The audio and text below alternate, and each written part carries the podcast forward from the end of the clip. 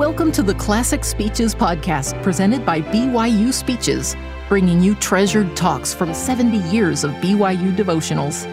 Be sure to check out our other podcasts by searching BYU Speeches wherever you get your podcasts or by visiting speeches.byu.edu/podcasts.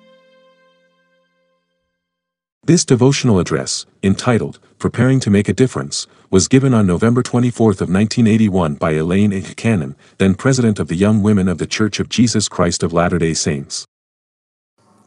This is a wonderful week to be together with so many things going on, the temple dedication, the groundbreaking of uh, your new stadium facility, the victory that you all have enjoyed uh, so warmly. I noted that it was not uh, clearly emphasized that I was a graduate of the University of Utah, probably so that uh, there wouldn't be tears in our behalf. But I am uh, a very, very proud uh, member of the church of what goes on here on this campus and of the things that we hear about you as we go out in the world and uh, meet people who have been guests on this campus, are impressed with how you look, how you behave, and how you handle your football games. Following the game Saturday, two of the players were overheard talking. It's hard to be humble when spirits are still so high, but I've always felt that humility is uh, still a, a God given virtue and necessary probably for the celestial kingdom. But this particular couple of men, one a Utah man, one a BYU star, were discussing uh, the outcome of the game. And the BYU man boastfully said, Why, of course we won. My ancestors are traced back to William the Conqueror. And the Utah man, properly put in his place but still hopeful, said scoffingly, I hope you aren't going to tell me next that uh, your family were with Noah on the ark. And the BYU man said, Certainly not. My people had their own boat. now, I appreciate your laughing at the little jest. It, it was a tough thing to sit uh, among your uh, rooters and uh, have to keep reminding my husband, who had been student body officer and class officer and so on at the University of Utah back in the olden days, now, honey, rise and shine now. and we'd get him up to shout for the right team.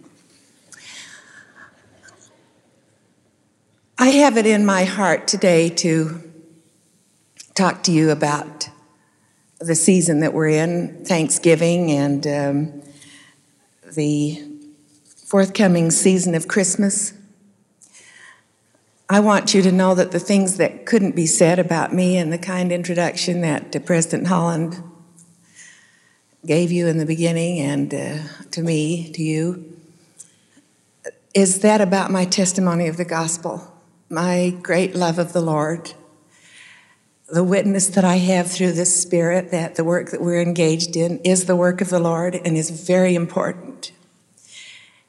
And one of the wonderful things about special church service as it comes to us when a mantle falls and hands are placed upon our head and we're set apart from the world for a time, one of the wonderful things that I must say to you before I say anything else, that you'll know from whence I come today as I try to share some things that I hope will be helpful to you. One of the wonderful things is the ever recurring support from the Spirit and the awareness that the Lord Jesus Christ is at the head of this church and that He cares about every one of us and what we're doing to help His children. I want then to talk about my gratitude and what ought to be your gratitude at this season of Thanksgiving. I have an emphasis that I hope that will come out of the things that I say, and that is that I feel, having been given so much, we need to go forth and, and do great things. That's a commandment to us. but that it's very important that we be prepared instruments. President Holland mentioned that I was involved with uh, church publications, getting the youth magazine set up and edited over the period of some long years, actually. And one of the things that we published in this little magazine was a, a fine essay called Bind on Thy Sandals. It was written by a brilliant young graduate student. It had to do with the bench warmer who had just taken off his cleats, thinking for him the game did never get underway, and it certainly was over when the coach called him into play. And that's a terrible dilemma. And the essay in developing this situation likened that to our own situation of being prepared to answer the call from God in behalf of His work. It happened that the author of that article is now the president of your institution. You remember writing that little piece?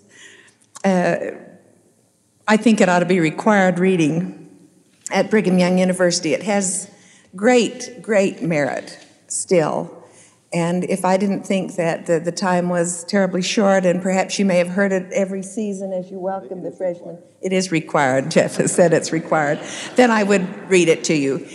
But we're meeting here in an academic setting, and I want to take a minute to encourage you that with all of your wisdom, with all of your preparations, with all of the marvelous excitement that is churning within you about the new things that you're being exposed to, I would hope that everyone here would become somewhat interested in, if not addicted to, fine literature. I really I can't tell you how much it means to me in my life and strongly recommend it. And if you could find occasion to read aloud to each other the literature of the holy books and the literature that has come to us down through the history of mankind from, from great thinkers and writers, uh, you'll find your enjoyment enhanced uh, with each other as you share these things out loud. I want to read something to you in keeping with uh, my theme today of gratitude and being prepared to go forth to make a difference in the world.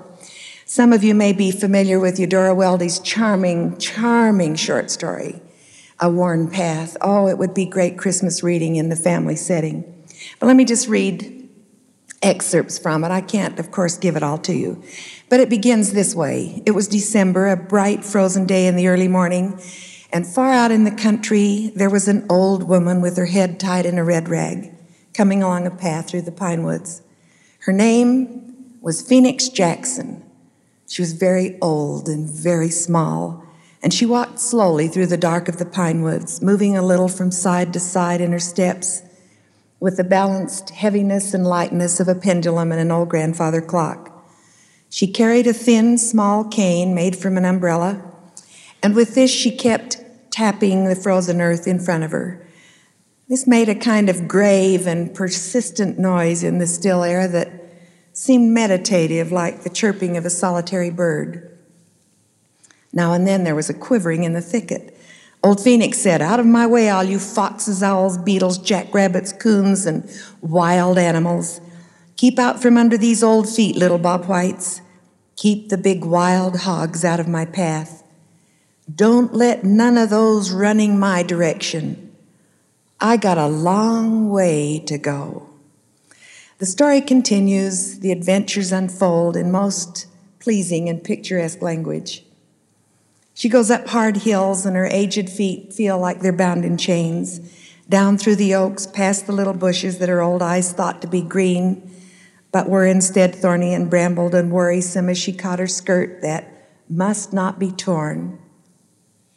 And then she climbed over barbed wire, past big dead trees that looked like black men with one arm standing in a field of purple stalks of the withered corn and cotton.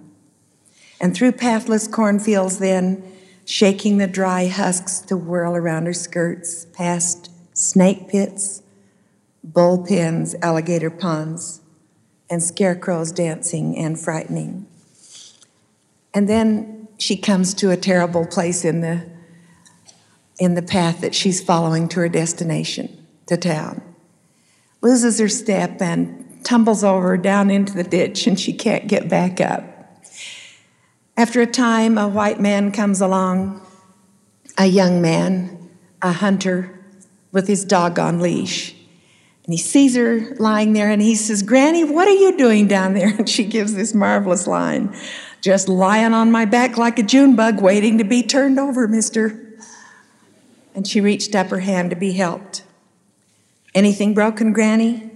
No, sir, these old dead weeds is springy enough for the job I got to do. On your way home? No, sir, I'm going to town. To town? That's too far. That's as far as I walk when I come out here hunting. You go on home, Granny. I bound to go to town, Mister, said Phoenix. The time come around. When the man leaves, she finds a little nickel on the ground that apparently had fallen out of his pocket when he stooped to pick her up. She takes the nickel, puts it in her pocket, and moves the rest of the way into town, finally arriving at her destination where she sees the stone building, climbs the pillar of steps until her feet know where to stop.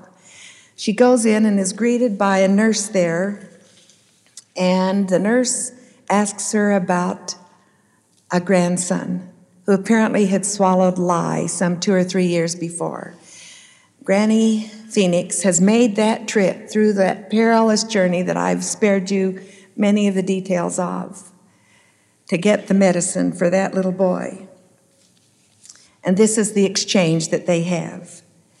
She asks Granny, the nurse does, if the boy might be dead, and she replies, No, missy, he not dead, he just the same. Every little while his throat begin to close up again, and he not able to swallow. He not get his breath, he not able to help himself. So the time come around, and I go on another trip for the soothing medicine. My little grandson, he sit up there in the house all wrapped up by himself waiting. We the only two left in the world. He suffer, but it don't seem to mark him back at all. He got a sweet look. He going to last. He wear a little patch quilt and he peep out, holding his mouth open like a little bird. Important line. I could tell him from all others in creation. All right, the nurse says, trying to silence her now. She didn't want the story to turn in one of those old people recitations. She gives her the medicine, marks down charity, and then says, It's Christmas time. Phoenix, uh, could I give you a few pennies from my purse? Phoenix remembers the nickel she found and she says, Five pennies make a nickel. All right, five pennies it will be, said the nurse. And Phoenix rose carefully, held out her hand, received the nickel, then fished the other one out of her pocket and laid it beside the new one. She stared at her palm closely, with her head on one side, and then she gave a tap with her cane on the floor. This is what I come to me to do. I going to the store I going to buy my little child a windmill they sells made out of paper. He going to find it hard to believe there's such a thing in the world. I'll march myself back there where he is waiting, holding it straight up in my hand. She lifted her free hand and gave a little nod, turned around and walked out of the doctor's office. And then her slow step was heard going down. I love the story of Phoenix Jackson. She was one who knew her duty, who did it in compassion, but who cared about the wants of other people. She was going to buy him a windmill. That's when the real joy came into the whole thing. I think it was Thoreau who wrote about uh, the fact that we didn't need friends to feed us and to clothe us. We had kind neighbors for that. But what we do need is someone who will enrich our soul when we are in need. In the Doctrine and Covenants, in the 59th section, we have been given clear instructions, young people. As I've prepared for this uh, season, as well as for my talk this morning, for a rather large uh, event of the young women this evening, I have been struck with a mighty fear that I have lived so long without expressing proper gratitude for all that I have, for all that we have, for the places we enjoy while we learn our lessons, for the comforts that come to us when we're stricken with sadness, for the fantastic the support that this system gives to us, for the guidance of God and the and the direction and comfort and sustaining influence and witness that is ours of the Holy Spirit. And in the 59th section, in the 88th section, in the 82nd section, all of those references that we might give, we have been commanded to give thanks. We've been told that in nothing does man really offend God, except that we aren't grateful for all the good things of the earth and for all the blessings from heaven. And I toss this out as a very important point in my presentation. We must be grateful. And grateful though we feel at this season, my suggestion this day is that we go forth in gratitude and share some of what we have. One of the things we're conscious of is the fact that in a rapidly going, growing church, uh, one of our problems is the fact that we're growing so rapidly and across the face of the earth. And this introduces many kinds of, of challenges and concerns for all of us. But in a rapidly growing church and with a world with the forces of the adversary lining up for the great battle that is underway, there a checkered flag has been dropped, I believe is that we need a prepared army, honestly, of saints to make a difference with all that we have, with all that we can take advantage of yet to enrich us. You who are particularly in this academic situation. How important it is that we have a prepared army, that we are prepared to make a difference, that we are effective in how we give, that we are uh, successful in our service.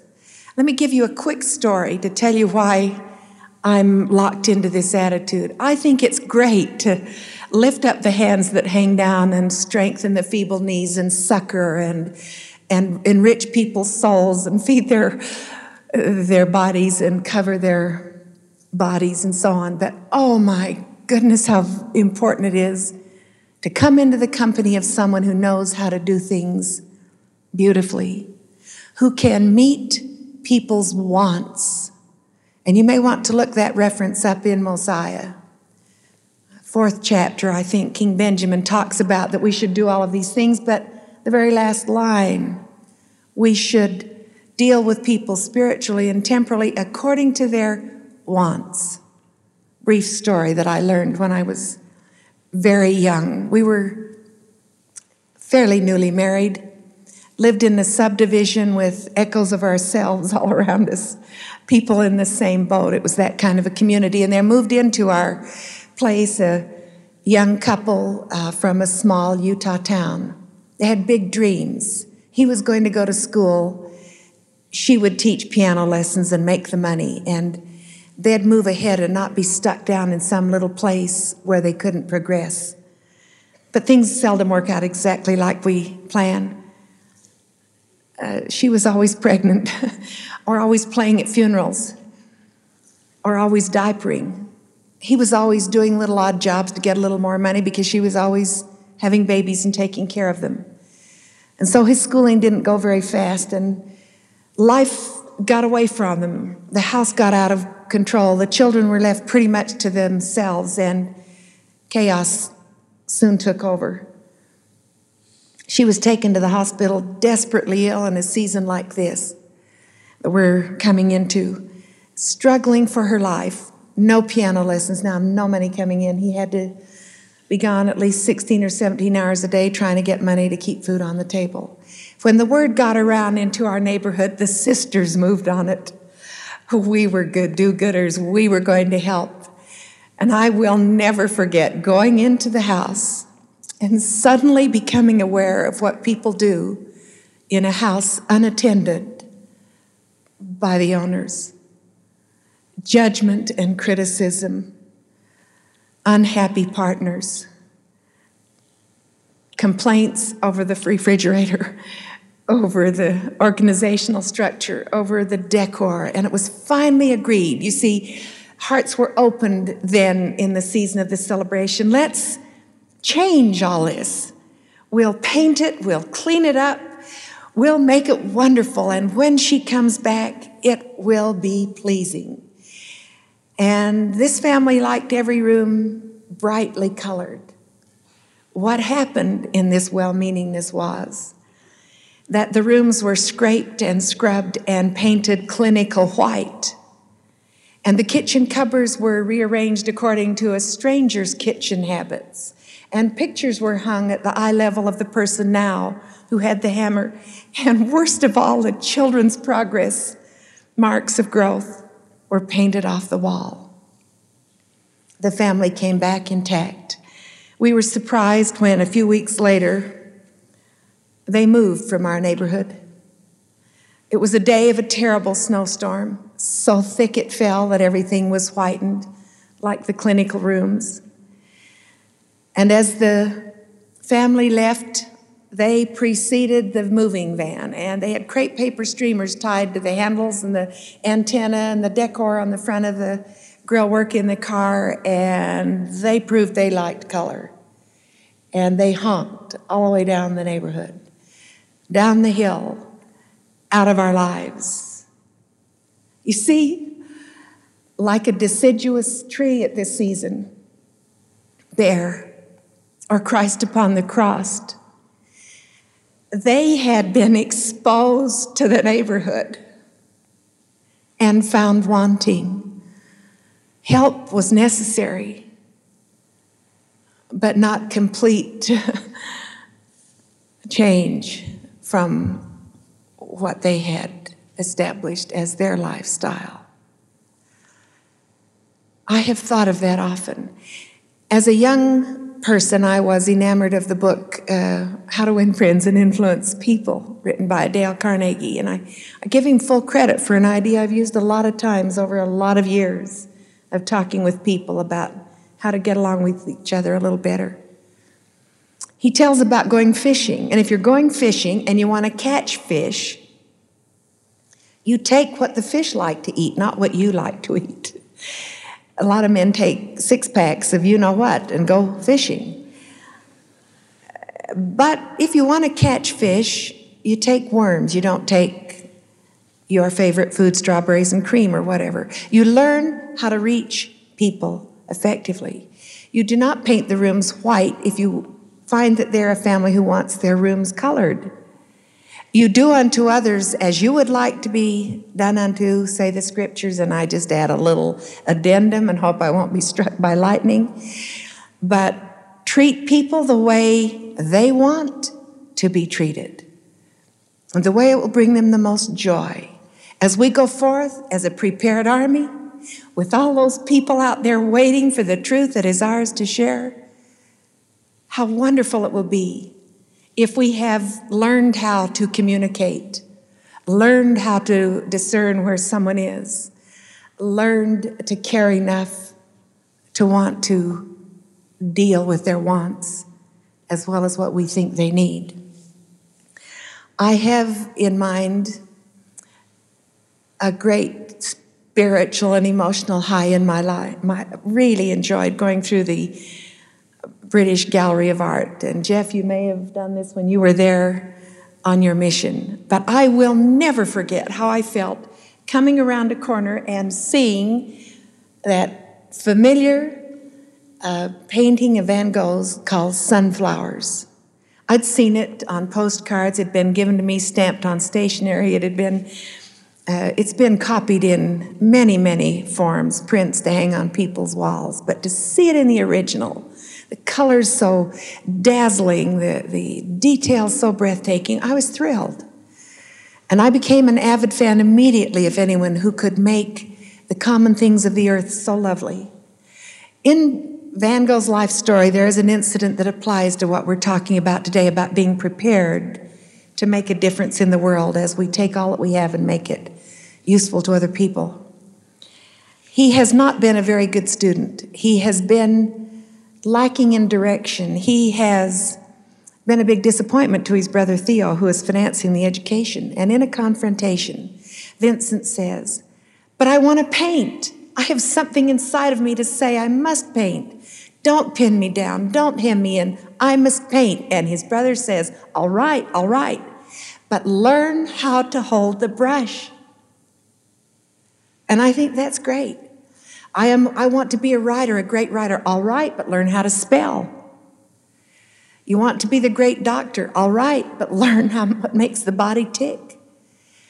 You want to do good. Okay, don't go paint people's rooms white when they want them colored. Do you see what it is we're trying to say? In the study of the life of our Savior, our model, our master miracle worker in the lives of people, I have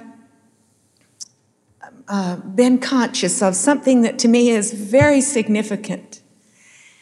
It is a great strength to me, if that's worth anything to you, as you look for ideas to help you in your life. As you follow through in the Gospels and even in the Book of Mormon in the third Nephi section where Christ is teaching here on earth, you learn one significant thing. You kind of have to watch for it as you're reading through because the, the recitation of miracles and the, and the marvelous comforts and the um, skill with which he teaches and with which he handles people and so on might hide all of this. Even when it tells about his being baptized, it is there. We come away thinking that uh, God spoke from the heavens about this being his beloved son, about the Holy Ghost descending with the dove at the baptism. There's a little word in there that says, and Christ praying was filled with the Spirit. And the Spirit led him to the wilderness. Every single time, little key highlights in his life that a great good is accomplished when the apostles are chosen, when a whole series of miracles happen, when uh, the scribes and the Pharisees and the scoffers and the sinners are taken on by Christ. Each of these has been preceded by such phrases as he withdrew himself. He went into a certain place. He went to the mountain. He held himself apart. We are set apart. Communing, sometimes the word says, all night long with his heavenly Father. And when it was day, came forth and the 5,000 were fed. He walked on water. The storms were quieted.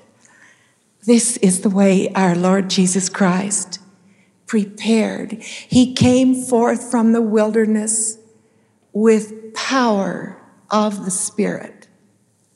I suggest it's the way it ought to work with us. That we retreat, that we pray, that we follow the guidance of the Spirit, that we go prepared with power to make a difference. One of our nephews wrote a letter home from the mission field. Many of you have filled missions, many of you are thinking about it they were in one of these situations where these two young Mormon elders had come up against a very professional scholar of the Bible, one who really knew how to spell um, Haggai, for example, or uh, who knew where to find Lamentations sandwiched all in there in the Old Testament, and all these kinds of obscure things that they can show off with. And they finally had the man convinced that he ought to read the Book of Mormon. And he read the Book of Mormon, and they came back to talk to him about it. And he didn't know what to do. He, he really understood the Bible, but here was this other book that he didn't know what to do with. And as he began to give way to that feeling, confusion took over darkness, depression. And the missionaries decided to give him a blessing. They gave him a powerful blessing, and the feeling lifted. As they were talking about this, a knock came to the door, and two other missionaries from another church that some of you may have tangled with were there. They came in, were invited in, and the man excitedly told them about what had happened to him, and you know what took place. Immediately, their rancor was up, and they preached the sermon There is no new revelation. And there is no other word but the Bible, and so on. And the whole tone of the thing changed. The missionaries kept very quiet. They knew when they were being intimidated. And then this nephew wrote home and he said, Suddenly I sat there and I was found myself praying to Heavenly Father. We had a golden prospect there, you know, someone that we really had in the palm of our hand for the kingdom. Why should I be sitting here intimidated as a little warm feeling began to creep in him? We have the truth, they don't. So then he turns his thinking around and prays, Heavenly Father, help me. Help me. Guide me, do what? And the little warm feeling grew and became a big feeling. And he wrote home and said, I felt the Spirit grow within me and I took courage. He went forth with power of the Spirit. And he spoke, said, Why don't we all kneel in prayer? And they did. And before he could pray, one of those other missionaries prayed in a boisterous, um, multiplying words manner. The spirit didn't change much. And then this young, comparatively inexperienced Mormon elder who felt the spirit grow with him and he moved forward, prepared now, took his turn. It was a gentle prayer, a prayer of thanksgiving for a prophet today, for an additional witness that Christ is the Redeemer for gospel that gives people answers when they need them. The prayer was over, the others quickly left, and the investigator made plans to join the church. A prepared army, this is what we need. We need to do what Christ did, brothers and sisters, to learn as he did in the synagogue, learning and listening and praying. We need to go to the wilderness, to go to the mount, to pull ourselves apart, to really find out what it is we have to work with and be filled with the Spirit as we do it. I grew up in Salt Lake City on Capitol Hill. Many of you know this. But we've been talking about how you get hold of your life and how you prepare. Our house was in the foothills of the big, bald, beehive shaped mountain back of the Capitol. We used to watch it in the winter from our kitchen table where the family ate. We'd watch the skiers make herringbone patterns down. We'd watch the summer hikers. We'd go up there as a family and as church groups with our lunches squashed down into our sweaters tied around our hips, you know. The day came when I was about your age, a little younger, maybe I felt I needed to go to the mountain. I needed to be alone and think lofty thoughts and get my philosophy of life intact and all of that. And I set out and climbed that peak by myself, getting to the top of it and seeing the very interesting perspective of my neighborhood, the places that I walked, the paths I took to church, to school, to the church leaders to friends to the little neighborhood store and all those people who had been in my life and i realized suddenly I, uh, with a new awareness that that all that i was i owed to these especially that little white stucco house scene of my tenderest times and most important learnings our family home. And i knew i had a debt to pay. Seemed like a tremendous debt. I knew i needed to be useful. I knew I needed the help of God. And when I turned to Him, my, my soul filled with an awareness that He lives, that He cares even about a little stringed out person sitting on the top of a mountain thinking she can make a difference in the world. This week, I was given a gift unexpected from somebody I haven't seen since those days when I lived on the hill. It's this little ivory sacrament cup. I remember taking this sacrament from this cup in the Capitol Hill ward. It came to me from a woman whose son was part of an elders quorum cleanup project in the old basement storage rooms of that building where I went to church and learned those sacred things that we're trying to apply in our lives. And they were throwing all these things out, and she salvaged one and sent it to me. In my day, as you and yours, you take the cup that you may always remember him, that you may have his spirit to be with you. In Matthew 26 and 27, it says, He took the cup, gave thanks, and drank. And this day, I say to you, we may not be able to do what Christ did. We probably won't even be like Phoenix Jackson. But like Van Gogh, we can learn to hold that brush and we can learn to use our skills. And like the Lord Jesus Christ, we can learn how to cultivate the Spirit so that it is there with us, so that we can be as skilled as Carnegie, meeting wants, but with the sensitivity of Christ, dealing with the great spiritual needs of people. This is a wonderful season.